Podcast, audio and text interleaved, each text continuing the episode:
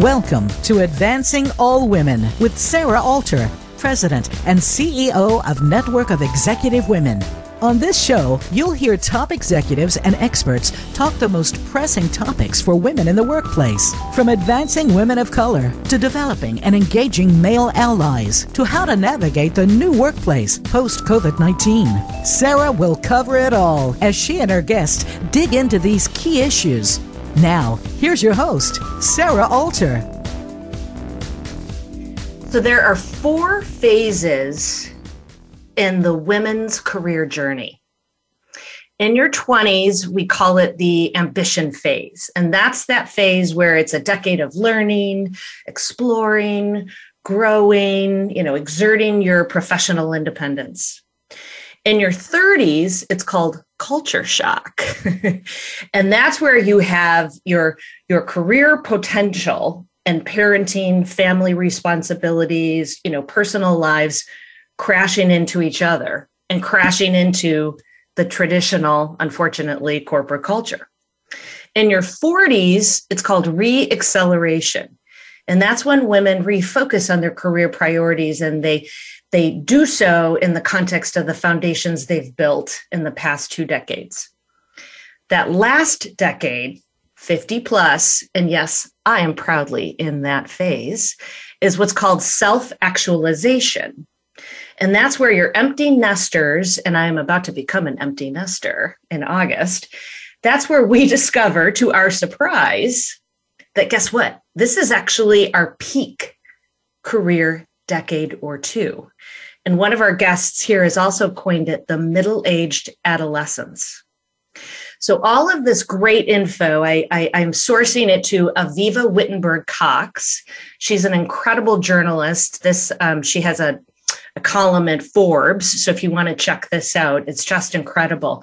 But in it, she also shares that when men and women approach this, you know, fifty plus decade, that self-actualization, that middle-aged adolescence, men are actually physically, mentally tired by the thirty plus year sprint that they have like focused on their professional personas and careers and their breadwinning responsibility.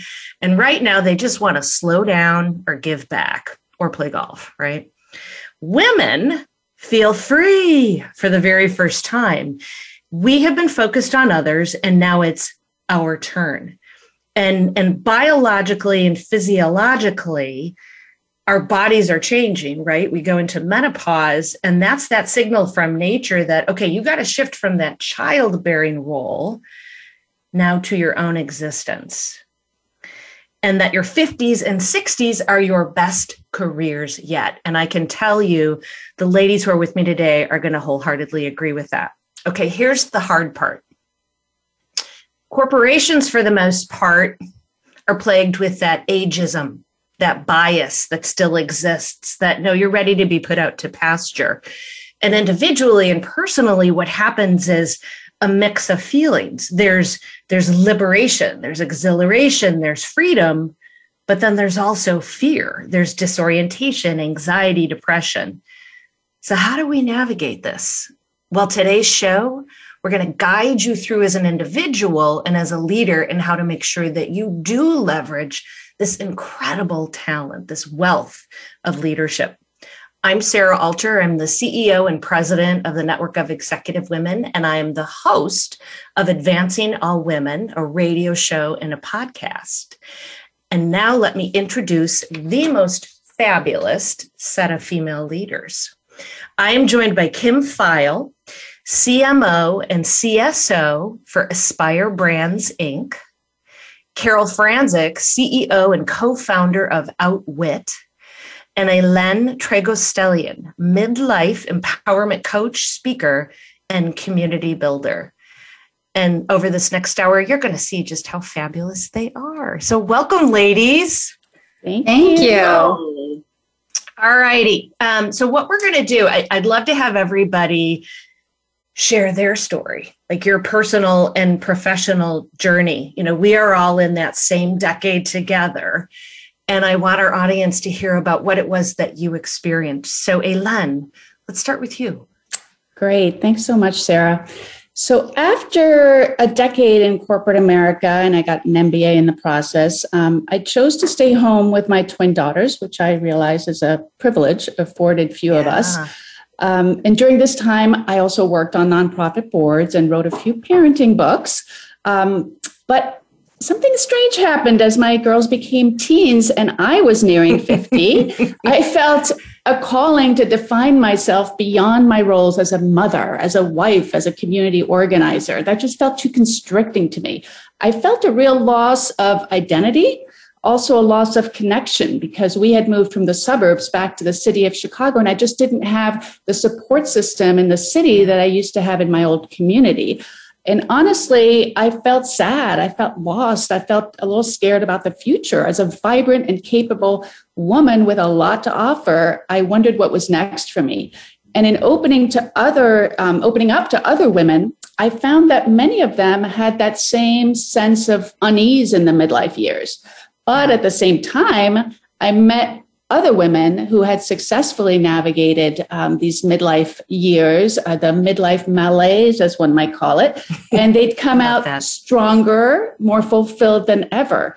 So my first real leap into action was born out of wanting to connect these two groups. I thought that the women who had figured out how to navigate the midlife transition could inspire and inform those of us who were still struggling in the middle. That's when I launched my blog, uh, Next Act for Women, where I interview women in midlife and older who have reinvented in some way, personally or professionally, gone back to school, launched new businesses, found new love, started nonprofits, you name it. And I'm still at it with three hundred fifty interviews and counting. Um, but after a year of doing these interviews, I, which I loved, I also felt pulled to do more than simply report on success stories and provide resources and advice. I really wanted to take a more active role in supporting women through the midlife transition. And that's what led me to my next action um, piece. And that's to become certified as a life coach through yeah. a year-long training with the Institute for Professional Excellence in Coaching, also called I P E C.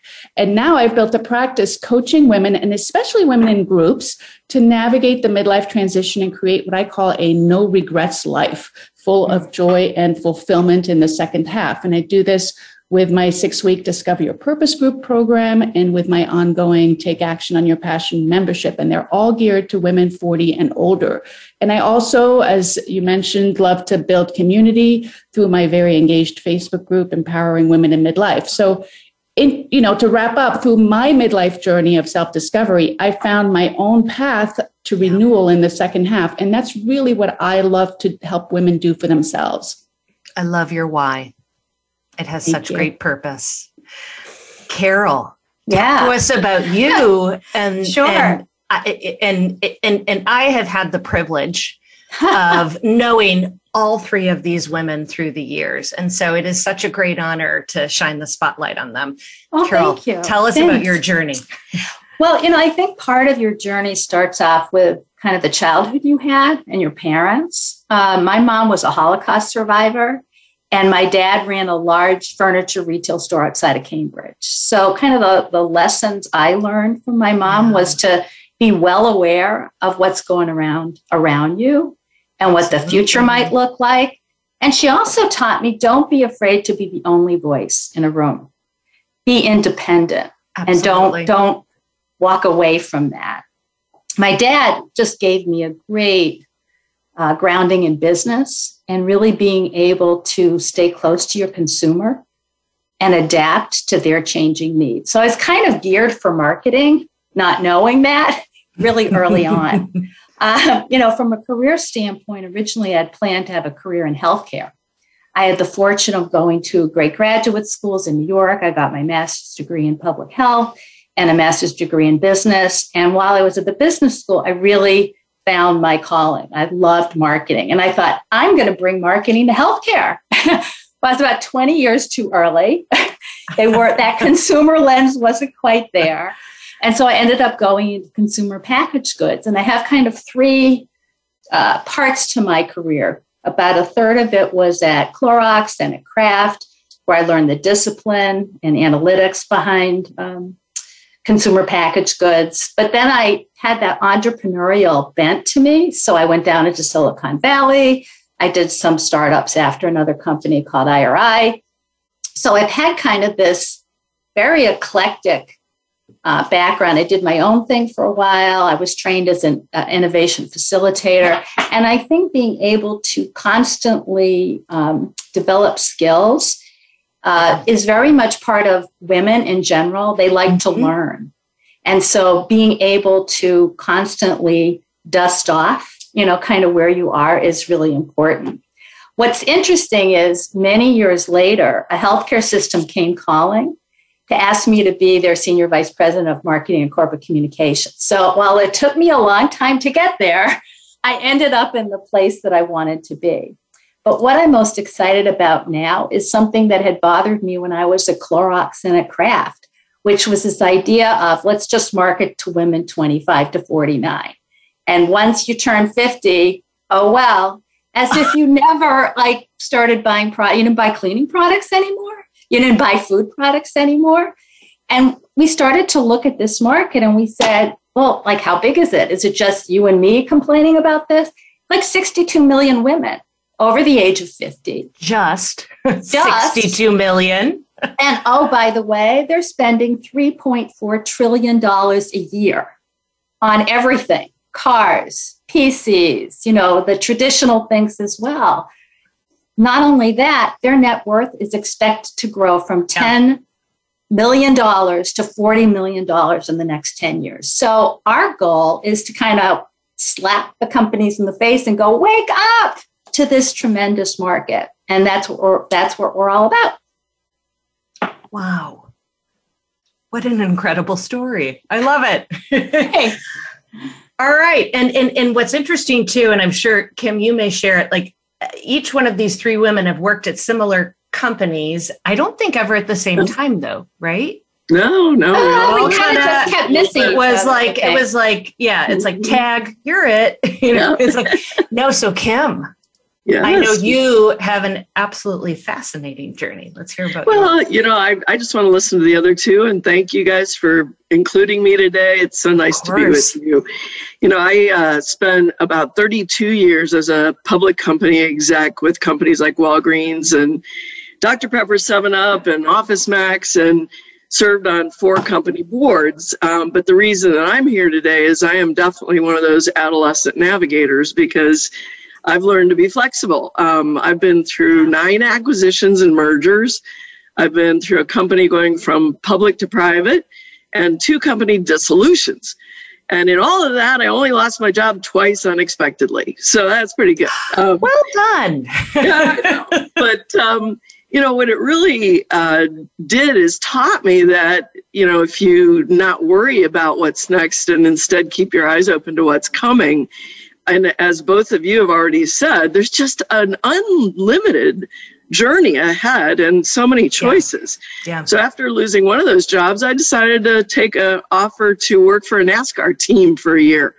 And it was one of the most eye-opening change of, of direction that I ever had. And it was really reassured me that I had the capability to adapt to just about anything. Um, and then after my last gig, at OfficeMax, uh, when it merged with Office Depot, I said, you know, I'd really like to try something that's a brand new learning curve. So I became an entrepreneur. And today I'm the lead investor and uh, chief marketing and strategy officer for Aspire Healthy Energy Drinks. And I would never have imagined myself, you know, really starting an entrepreneurial career at my age, which I will not say today, but I'm definitely in the back half of the back Try, try years that we're talking about here. And I don't see an end to it, which is really, really exciting. You know, what I found in the seven years now I've been doing entrepreneurial venture is that the venture world needs us. You've got all these smart young people with amazing ideas that are breaking through in new frontiers. But what they need are people who know how to build teams, problem solve, scale, raise money. I've raised eight million dollars for my venture alone, and make connections. And I can tell you, it's just been a breath of fresh air to have this new learning curve where I'm meeting private equity firms that are owned by women and run by women like us who had long careers and decided to take all that energy and put it back into investing in other companies. So you know, I can promise all of you who might consider it, it's well worth stepping off into the unknown and, and experiencing this. I know today we're going to share a lot of stories about, you know, advice and, and ideas, but in the end, uh, the takeaway needs to be that you're never out of options if you stay flexible, adaptive, excited, yeah. energetic, and motivated. And, you know, Sara, your opening was perfect for that, because it really said, this is where we are right now, is in that eager, let's try new right. things mode. And, um, you know, I'm just learning every day and having a great time at it. It helps that I drink an energy drink, but um, it's, uh, it's okay. Really and, and, and I'm going to put a personal plug in. If you have not tried this drink, you must. It's it is delicious. It is delicious. And I've heard it's also a great mixer. It with, is. With an alcoholic beverage. Yeah. Like tonight on Friday night. Exactly. Um, anyway, I really appreciate you letting me share my story, but it's been great taking thirty-two years of traditional work and turning it into value for brand new ideas. And I invite everyone to give this a try. Uh, okay. So you all three make it seem so easy. Like, oh, Bob to the left, Bob yeah. to the right. You know, okay, there were obstacles. There mm-hmm. were challenges. Let's share, you know, those that maybe you experienced yourself individually or you, you saw happen. And and then how how did you address them personally? Um, Kim, let's start with you. We'll go backwards. Okay, sure, sure. Well, you know, as I thought about this, this part of the conversation today, I realized that I think we go through three parts of challenge and stress in any real big, you know, milestone changing situation. You know, one is just the extra work strain. You know, when we were going through an acquisition or we were trying to dissolve a company, there you're running it while you're you're having the extra work of dealing with the problem or the challenge. But then there's the stress of questioning our own personal capability. Right. Because when change happens, the skills that we had doing what we were doing may or may not flex with that. And learning for, about ourselves and staying tuned into that, are we capable? And if we are, let's use it. And if we're not, what do we learn from this? Is a lot of extra stress and strain in that challenging moment. And then let's just accept there's personal fear, right? We have personal dif- difficulties in terms of determining our job security, our own, you know, what next. And we have to set that aside when we're dealing with the work that we have at hand or the family matters that you're trying to deal with. So just a quick example, um, I was really fortunate to work for an amazing leader, uh, Brenda Barnes, who some of you may have heard of. Absolutely. When she was C E O of Sara Lee. And she undertook and invited me to join the team to do a billion dollar transformation. We moved four companies from three states into one new headquarters, lost half the people, had to recruit um, half a team, and it was a crazy time, but we just beat our expectations three years in a row, and all of a sudden came two thousand seven and the crash. Oh, yeah. And the company had to completely flip. So I was asked to cut the marketing department and our spend in half. I ended up proposing that we decentralize marketing and eliminate my own job. Now, my father thought I was nuts, and a lot of other people did too, but it was the right thing to do for the business. Yeah. And, you know, sometimes we got to bucket, you know, how we make these decisions into the things that are, we know, professionally right, even if they're personally difficult. And um, lo and behold, about a couple months after, I went through a breast cancer scare, and fortunately, it did not turn out to be, you know, a dire situation, but it gave me a new passion, also Carol, for healthcare. And I ended up being the C M O of Walgreens. And that turned out to be an amazing experience. So, you know, challenge teaches us a lot about yeah. ourselves and our abilities. And it's very harrowing sometimes, but if we tell people how we feel, we get a lot of support. And if we learn from it, it takes you a long way. And I, and I, Kim, I know I've told you this before. I was at Discover at the point that you were at Walgreens, and I used the, the, the brand campaign and strategy that mm. you put into play at Walgreens as a best practice for Discover. Oh, thank you. Yeah. No, thank it was you. Fabulous. Absolutely fabulous. Um, Alen, obstacles, challenges? Yes. Um, well, so I am constantly inspired and awed by women who, and their resilience, as Kim mentioned. I mean, it is really just um, oh, pretty, pretty amazing to me to, to witness this. And I, in talking to women in midlife and coaching them, it's clearly a time of a lot of challenge. I've been through a lot of these, but women in general, when you talk about the kind of challenges we are going through, I mean, first, kids leaving the nest, you know, so the empty nest often is kind of a, a shock to the system for many of us who have made parenting such a central part of who yeah. we are. Um, aging parents often need our support, either physically, financially. There's oftentimes marital strain, and there's a thing called gray divorce, and it's there for a reason, because a lot of people do, you know, split up in midlife. Work issues we've talked about, Kim alluded to, you know, whether it's hard to advance, we're bored in our job, reentry is challenging for those of us who've been out of the workplace. There's financial issues, even though we're, we may be more financially um, secure, you know, we're worried about our retirement. There may be college tuition we're helping to, to address. There's sometimes loss of community, like I had, and when you when I moved, uh, physical changes, obviously due to aging and menopause. So there's mm-hmm. a lot. And what's fascinating to me is is is that this has been identified as the U curve of happiness, with the lowest point of happiness being in midlife and then climbing back up into old age. And this has been shown in seventy-two countries. So it's not just the U S. Um, in the U S, the happiness peaks at twenty and then again at seventy. So the good news is, if you're feeling kind of low and overwhelmed in midlife, as we've talked about, you get into your fifties, sixties, it's only up from there. So you're not alone in this whole midlife malaise, but it's going to get better. And the theory behind this U-curve is that we eventually come to terms with our regrets. We let go of unrealistic dreams. We kind of yeah. own who we are. And honestly, we are so much wiser at forty, fifty, beyond. We're so much better equipped to handle the challenges that come our way, you know, with our decades of experience, with the skills and the knowledge we've accumulated, the strength and wisdom that guide us. So we have social connections. We have resources to call in for support, and we're usually more financially stable. So it's really a, an amazing time that, despite all these challenges, we're, we're at peace. We're free to focus on what really matters to us. And we come back up that U curve past forty, and we're, we're just, you know, going up and up. And it's really the increased vibrancy, increased joy, increased fulfillment uh, is, is ours to, to grab. Wow. So we're supposed to be blissfully happy right now, then. if you're, if you're, pa- yeah, aren't you, Sara? Come on. uh, no, you which- haven't hit the empty nest yet, so just wait.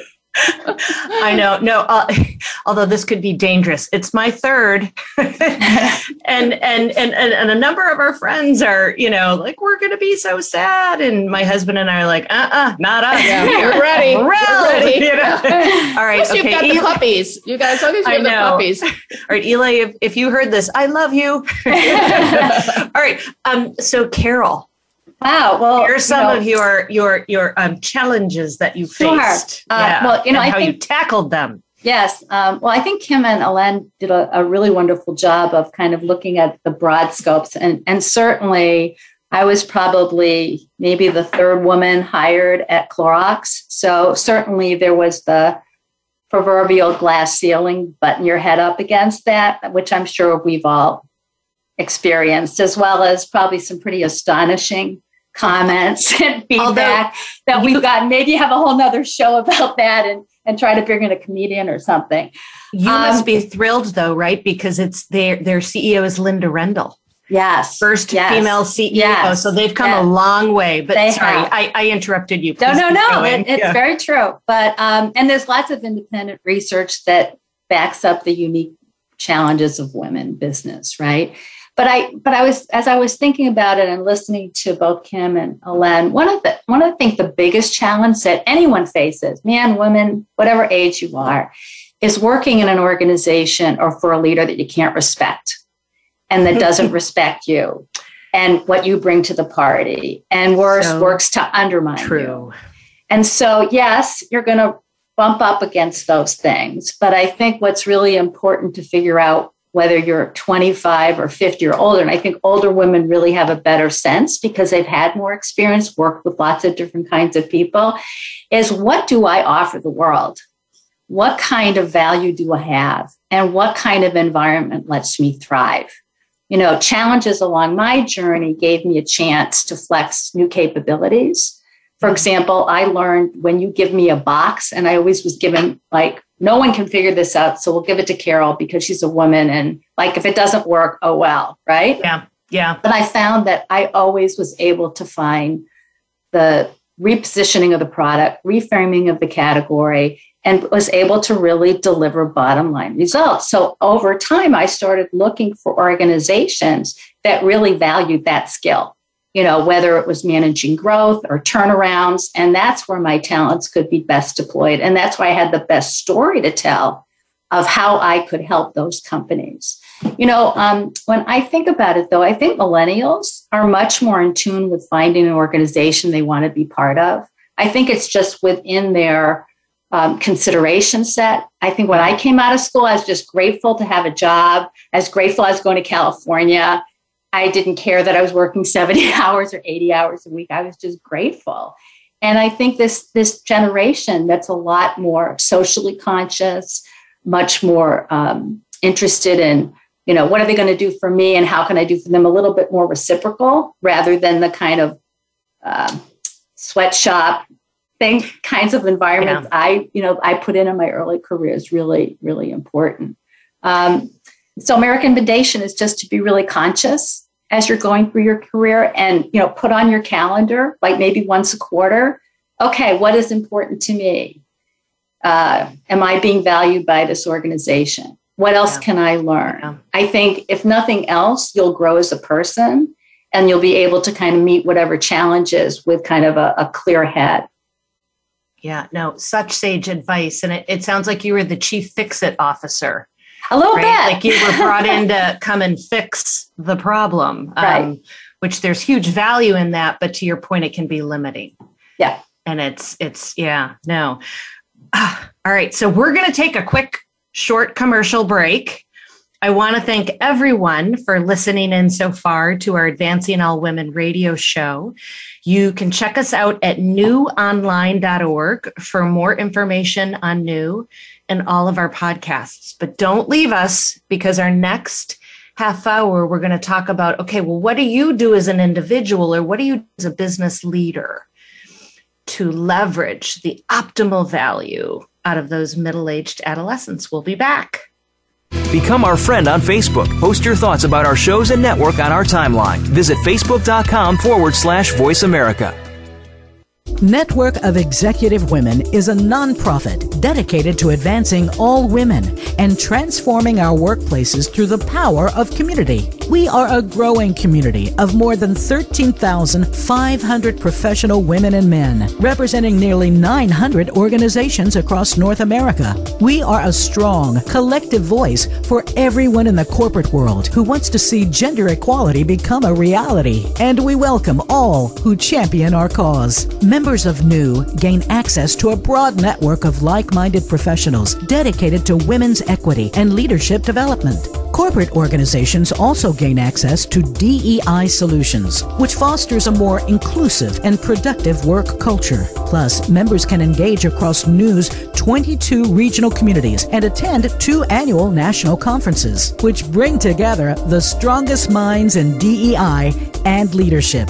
Join Network of Executive Women today. Visit newonline.org slash membership to learn more about becoming a member of New. That's N E W online.org slash membership. Our thoughts and feelings not only affect our own lives, but the lives of everyone around us. Find new meanings of love, authentic expressions, and better connections with the people in your life. Tune in to Love Light with Doctor Jean Marie Farish. This program will feature guests and discuss ideas that will bring a better life to you. When you find this perspective on love, it will change everything. Listen live every Friday at twelve noon Eastern Time and nine a.m. Pacific Time on the Voice America Empowerment Channel. There are lots of unanswered questions about life's problems, and this is especially true about spiritual life. Why can't we see God? Why is there evil in this world? Why does God let bad things happen to us and to others? Can we get divine help? Join Carl Mollison and co-host Brian Kelly for get wisdom. They have new answers from the Almighty you need to hear. And listening could definitely change your life. Tune in every Friday at one p.m. Eastern Time, ten a.m. Pacific Time on the Voice America Empowerment Channel. Have you friended us on Facebook yet? Why not? Just go to facebook.com forward slash Voice America or search for the keywords Voice America. Once you are part of our Facebook network, you'll receive daily messages about what's happening with our shows, this week's featured guests, and new happenings at the Voice America Talk Radio Network. And you can add your voice to the always active discussions on our timeline. Just go to facebook.com forward slash Voice America or search for Voice America.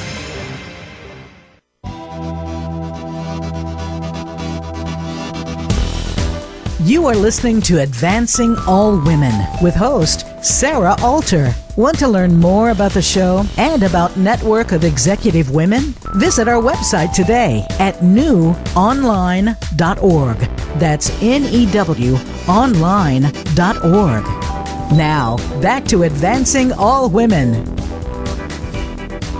Well, welcome back, everybody. You are listening to Sara Alter and the Advancing All Women radio show and podcast.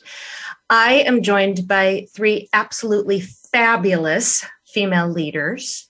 Kim File, C M O, C S O for Aspire Brands, Incorporated. Carol Franzik, C E O and co-founder of Outwit.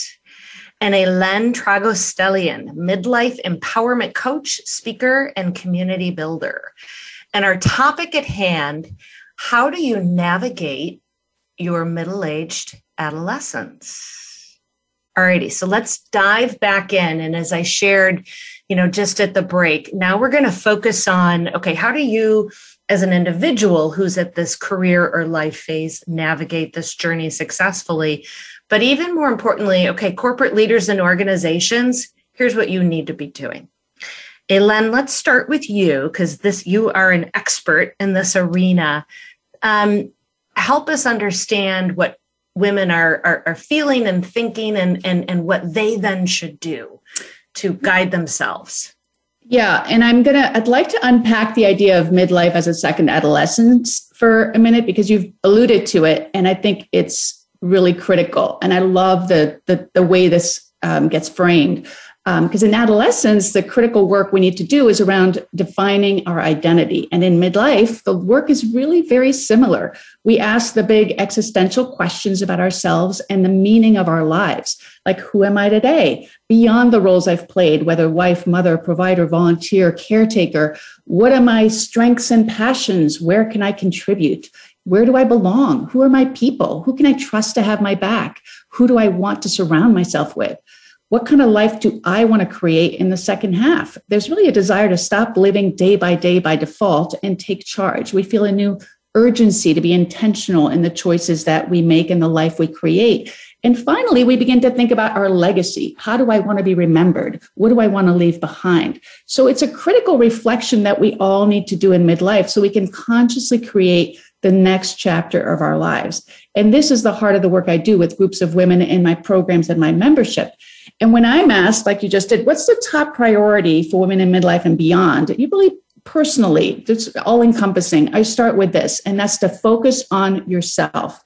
You know, in our adult lives, many of us have put ourselves second to the needs of men and children and bosses. And in midlife, we have a real opportunity to focus on our own needs, our own desires, to become more independent, less people-pleasing, to let go of external definitions and pressures around even our physical appearance, to accept ourselves yeah. in all our wisdom, mm-hmm. despite our flaws, to invest in our self-care and personal growth, and to find our voice and the freedom to express it.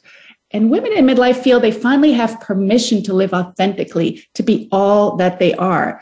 And the key really is that if they embrace this freedom, their new confidence and creativity will allow them to take more risks. So it's no surprise when I encounter really vibrant women in midlife and beyond that so many of them have made really big changes in their lives. They've gone back to school in midlife. They've started new businesses. They started advocating for causes. They've embarked on new adventures. They're exploring their passions. They're leaving stale marriages.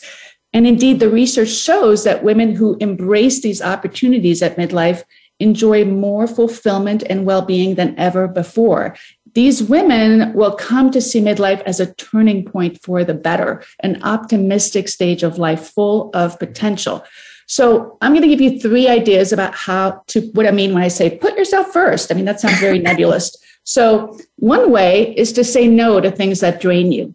Just because you've been doing it doesn't mean you need to continue doing it. What non-essential chores or activities can you let go of? For example, for my part, I don't cook for two. We are empty nesters, and I just don't cook. That's like, I kind of realized I don't like it. I'm not doing it. DoorDash. Exactly. Uber Eats. Uh, yeah. I don't blow dry my hair. I really, I just, I, it's a waste of my time. I don't, I hate it. I don't do it. I don't finish a book that I'm not enjoying. And, oh, I know. I do that. Right. I've just, I'm done. Do I just like, I don't send out holiday cards anymore. So, I mean, just things that just were draining to me, I've stopped. So just a little example. Uh, the second thing I'm going to tell you is to choose your tribe carefully. I mean, connection is so critical, but it's yeah. about quality more than quantity. So it's surrounding yourself with cheerleaders who leave you feeling good about yourself and letting go of those toxic friends and relationships, setting clear boundaries with family members about what you will and won't tolerate. It's about building a community of supporting, supportive friends and family who've got your back. For example, for my part, I let go of a non-communicative high school friendship. I've blocked toxic people from my Facebook feed. I've, you know, I'm building new friendships based on my yeah. passions for coaching, for psychology, for writing, for women's issues. So I think it's super important, and connection, as we know, is critical to, to happiness. And my third piece of advice is going to be to prioritize self-care, which we've all heard about. And it's really about, you know, sleeping, eating, moving, reducing stress, seeking professional help as you as you need it. Um, and exactly. for me, I need eight hours of night uh, of sleep a night. I just do. I, I need to exercise five to six times a week. I need to get out in the fresh air. It's not. I don't do anything str- too strenuous, but I just I need to do it. Um, and it's really amazing what you can do with just a set of dumbbells and some YouTube videos, right? I mean, we all found that out in, in COVID. In COVID, absolutely. Um, stretching daily, and with food, like I'm listening to my body. I mean, I, everything in moderation. As someone with a history of eating disorders, I learned long ago not to categorize food as good or bad, not to weigh myself. I eat chocolate every day. Um, and I also have anxiety issues. So I have learned how to manage that through exercise and self-talk and deep breathing and the support of an amazing therapist. And I'm still working on the meditating piece. I haven't quite gotten the hang of that one yet. Um, so my question I leave, you know, to your audience is, how will you prioritize you in midlife and beyond? Uh, because like you said, it is your time, it is your turn, and it's really, yeah. this is where it starts. I, I particularly embrace the chosen family, chosen yes. tribe concept, right? And yes. I, you know, it, we've just made the the dearest of friends, and they've become family. And to your point, you know, it's a reciprocal mm-hmm. relationship. Yeah. Love, love, love that concept. The interesting thing, though, and um, Kim, I know you just went through this, but at this phase, you also run into the challenge of you become the parent to your parents. So I know there's that, you know, there's that to tackle. Um, mm-hmm, you know what? I'm going to segue to you. Okay, Kim, great. What, what advice do you have to give either personally or professionally? Mm-hmm. Oh, what I loved about what Alon just said is it's about making conscious choices, not just letting the next phase happen and roll into you. Um, you know, one of the most important things for longevity is having purpose. And what you just described is really choosing what purpose you have. For people that I've seen who have spent, you know, thirty or forty years in a corporate or business environment, it's really hard to lose that business card, you know, the business card that defined what you were and who you were, and still feel like you're meaningful and have purpose yeah. and you're contributing. And so, you know, when we started our careers, our career ladder was really well-defined. Assistant, associate, director, vice president, C-suite, bop, bop, bop, bop, bop, bop. And that's also how companies have framed success, right? Yeah. And so, yeah. you know, outsiders see success as your title and your business card. Companies see success as your title and your business card and your advancement along a traditional path. But it took me a number of years to stop caring what other people think success is all about. And it really was hard when I left my, you know, C-suite job and a big merger at OfficeMax, and people are like, well, what are you doing? Are you retired? I'm like, I am not retired. Don't dare say I'm retired. I'm an entrepreneur, but I don't really know what that means. And I'm learning, and oh my God, you know. So, you know, the thing is, we do have to let go and make a conscious choice about what matters. So the advice I would say is, first of all, when you're going through this sort of next purpose definition, is take time to actually do it. You know, carve out yeah. quiet time, yeah. sit down and say, what motivates and excites you? And you just said it too, what doesn't? And where are you going to put your time? And don't care if someone thinks you're crazy for working for an NASCAR team. If that's what you want to do, you do it, right? Exactly. Um, the second thing, and I see a problem here, especially for people in their forties as they're coming into this a little bit, is they lose confidence. It's like, well, if I don't have a defined thing to say that I do, I must not be worthy. And you really have to bolster your own confidence and feel that if you're smart and articulate and fundamentally capable, you're going to find something that you're going to thrive at that makes you feel, you feel good about it, not what other people think. Um, from my point of view, choosing a new learning curve is more important than choosing a economic or promotion advancement. Um, at one point, I took a role redefining the data center at uh, I R I with the chief technology officer. And it turned out to be learning that became invaluable in my career and in my current role advising early stage technology companies. So find things you want to learn about. And then finally, my advice is never think about retiring. Retiring sounds like, like an end. You're going to keep finding tendrils of everything you do can take you to another place. And so my next career, when Aspire, I hope, has a great exit at some point in the next few years, I'm going to take those proceeds and become a venture capitalist and invest in women-owned businesses. And I've already met a ton of venture women who are already doing this, and I'm going to join them. So your next adventure unfolds in front of you. Um, I want to share one other example, which is an exec friend I'm going to see tonight. I haven't seen in four years. She was a PepsiCo executive and then stepped off to raise three kids, and has now become a child advocate. Now, can you imagine a PepsiCo oh. executive in the in the courts fighting for those youngsters? I mean, you couldn't get a better, more equipped person to do something she's passionate about. So don't underestimate the options. There are many. Yeah. So go for it. Go for no, it. No, no, fabulous. And what companies need to do is companies need to listen to these things because they don't adapt easily, but I will also throw out there, many companies have venture arms now. If some of what I'm talking about sounds interesting to you, go work in the venture section of your company and bring all that yeah. great thinking yeah. to all these new companies within your company. Or there are great organizations like iRelaunch. Mm-hmm. iRelaunch that um, they partner with corporations and find women who are shifting, you know, in the right. in the cycle of where they're at, either personally or professionally. Right. All right. So Carol, we've, we've talked about, you know, what individuals should do to help themselves navigate this incredible period in their lives and a little bit about what companies do to support them, but let's talk about your group Outwit and, and, okay. and how you're guiding companies and how to invest in them from a marketing, product or service perspective. Well, you know, kind of the base principle of marketing is beginning with identifying a segment that looks like it has a lot of potential.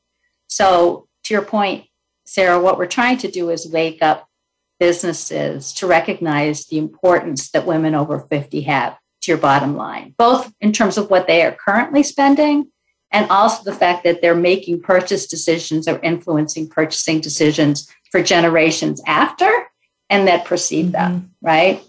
Um, So, you know, in any kind of marketing effort, people have to make an investment in understanding their needs, just as you would any other segment.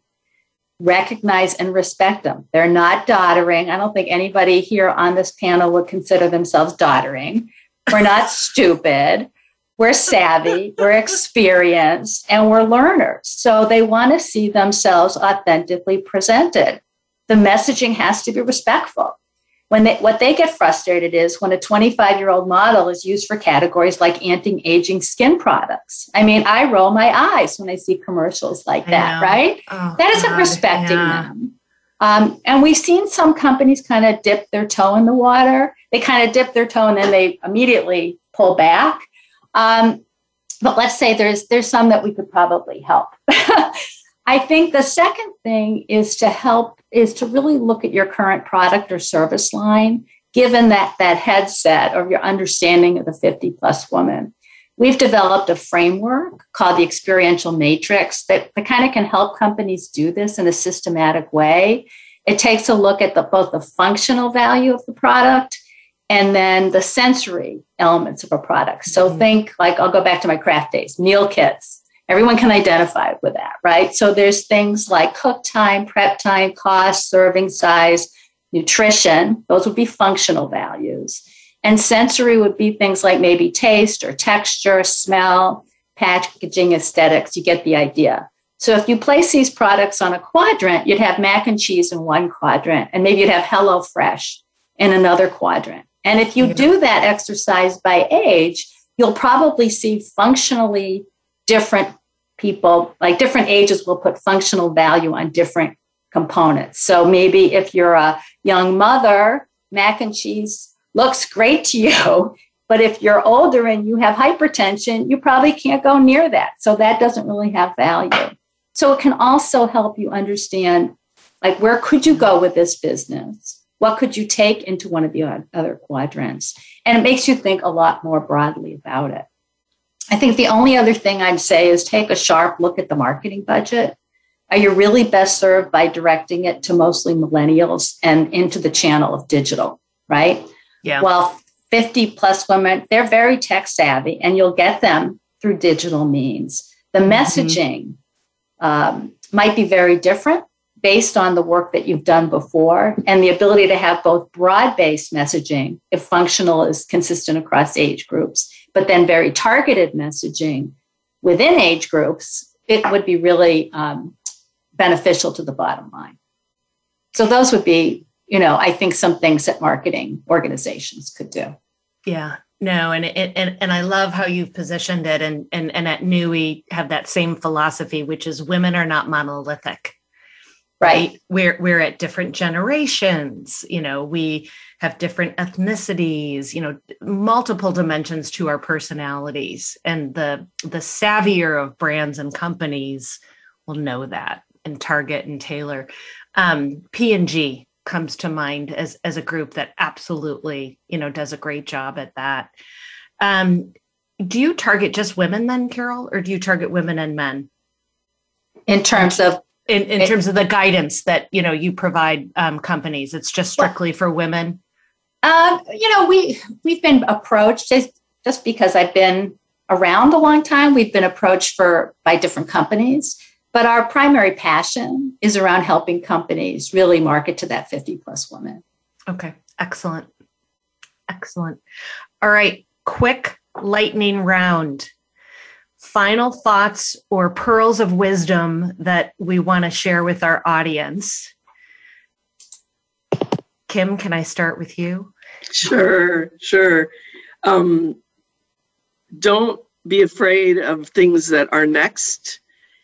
Be confident and and follow what your passions really are, and you will be so surprised how many adventures are ahead of you. So, you know, I have a mantra, which is I'm never going to retire, but that just means I'm going to keep going on to the next thing that intrigues me, and I'm going to keep going. I joke that I'm going to be that ninety-five-year-old someone still calls and says, "What's your opinion about this?"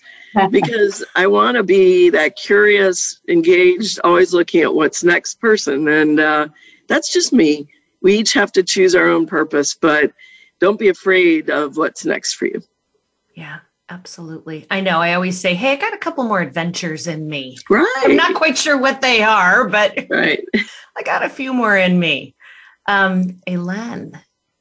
So I was thinking about, you know, and I'd love what uh, Kim was saying about purpose, because it becomes just so much more important as we rediscover ourselves and figure out who we want to be and live intentionally in the second half to um, to really figure out what is my purpose? Who am I? What am I meant to contribute in the world? And when I think about organizations, I think about how they might retain women um, by providing them a sense of purpose in addition to a paycheck through their work. So, you know, in midlife, we thirst for meaning. We want to feel that we're contributing to the greater good. And so we start thinking about legacy, as I mentioned it. Um, and our work can be part of our legacy. So I challenge leaders to get very clear on how your organization serves its employees and its clients. How does your mission contribute to a better world? And how can you engage your employees in that mission? I mean, it's a win-win. If you can, if you can feel a sense of purpose in your work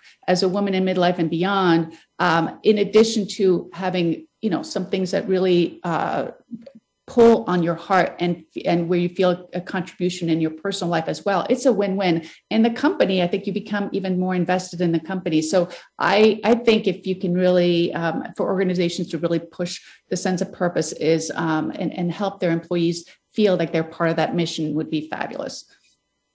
Yeah, no, it, it's, um, we just hosted our executive forum. I'd shared with you, you know, earlier when yeah. we were getting ready for the show. And one of the, the key messages in it was, to be a true leader, you don't just lead fiscally, but you need to lead with purpose. You know, you are responsible for, for shaping the communities that you serve and serving, you know, them clearly, but shaping the world around you globally. And so I love that, love that, that message of purpose clearly. And, and it, um, and it also gets back to, there's just such a wealth of knowledge and experience, right? You know, we've got our wrinkles and gray hairs for a reason, you know, yeah. and we've learned, you know, we've had experiences from them, and we can, we can tap into the, into those learnings and really share them with others. Um, So yeah, love that. Carol, how about you? Sara, one of the things that you said in the beginning of the show was that um, that men are really exhausted at this stage and they want to rest. That was so and, fascinating to me. Right. And what I what I what it struck for me is that maybe they're seeing women over fifty in that lens. It's like, well, I'm tired, they must be tired. So I should probably let them go on to their next oh, path. That's interesting. Right? So, you know, my advice, I think, to companies is twofold. First of all, don't be afraid of hiring women over fifty for all the reasons we've talked about. I mean, we bring such passion and energy and commitment and knowledge. Um, I would kill for a person that had that much talent, yeah. in yeah. addition to the talent to do the job. So I think they shouldn't be afraid of, of hiring women over fifty. I think the second thing, it kind of goes hand in hand with that, is to, for, for leaders, because, you know, leaders set the culture, is to valid, evaluate their own personal bias as a leader, right? They're all yeah, going through D E I absolutely. Kind of training, but ageism isn't really part of the curricula. So, you know, are they judging someone on what they look like? Uh, do they remind you of your grandmother or your parents? And you're throwing, you know, projecting all that onto this very capable person. Um, are you holding stereotypes like, well, they can't learn, or they're not technologically savvy, or they're not interested in learning? Um, I think that ageism is real. I think it should be integrated into D E I. And a way to counter that is, and there's been companies that have been starting to do that, is to have intergenerational teams. Mm-hmm. And the older Absolutely. Folks and the younger folks really learn from each other. And those groups are much more productive. So there's a, always the bottom line, right? You always have to focus on, will this advance my business? And I think that that's, you know, one strategy that's really paying off for companies. Yeah, absolutely. We we talked about that in a, in a prior discussion, reverse mentoring. Mm-hmm. And I love your comment of the intergenerational, you know, project teams. And then Kim, like you said, hey, forge your own way, right? Mm-hmm. Like, yep. hey, you know, I won't be reliant or beholden, you know, to a corporate group. I'm going to forge my own way. Thank you. Oh my goodness. This was this I we we forewarned our engineer. This was going to be a feisty group, and it, I love that. Um, so I want to thank everybody who listened in today. I want to thank our incredible guests um, for sharing their perspectives and and such sage advice. I want to thank Voice America for giving me and New the opportunity to share our voice and mission every single week with you. Join us next week. And what we're going to talk about next week, and, and I think it pretty much applies to the same incredible community of female leaders, but how are we going to get more women on boards? And we've got three great groups whose very mission is to make that happen. Um, so definitely join us next week as well. To learn more about New and to listen to all of our podcasts, check us out at new online dot org. I'm Sara Alter, and thank you so very much for listening.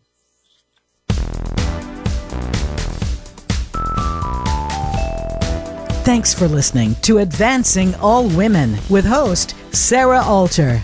Be sure to tune in again next week. Our program is live every Friday at ten a.m. Eastern, seven a.m. Pacific on Voice America Empowerment, or catch our replays weekly on Voice America Influencers. Until we talk again, enjoy your week.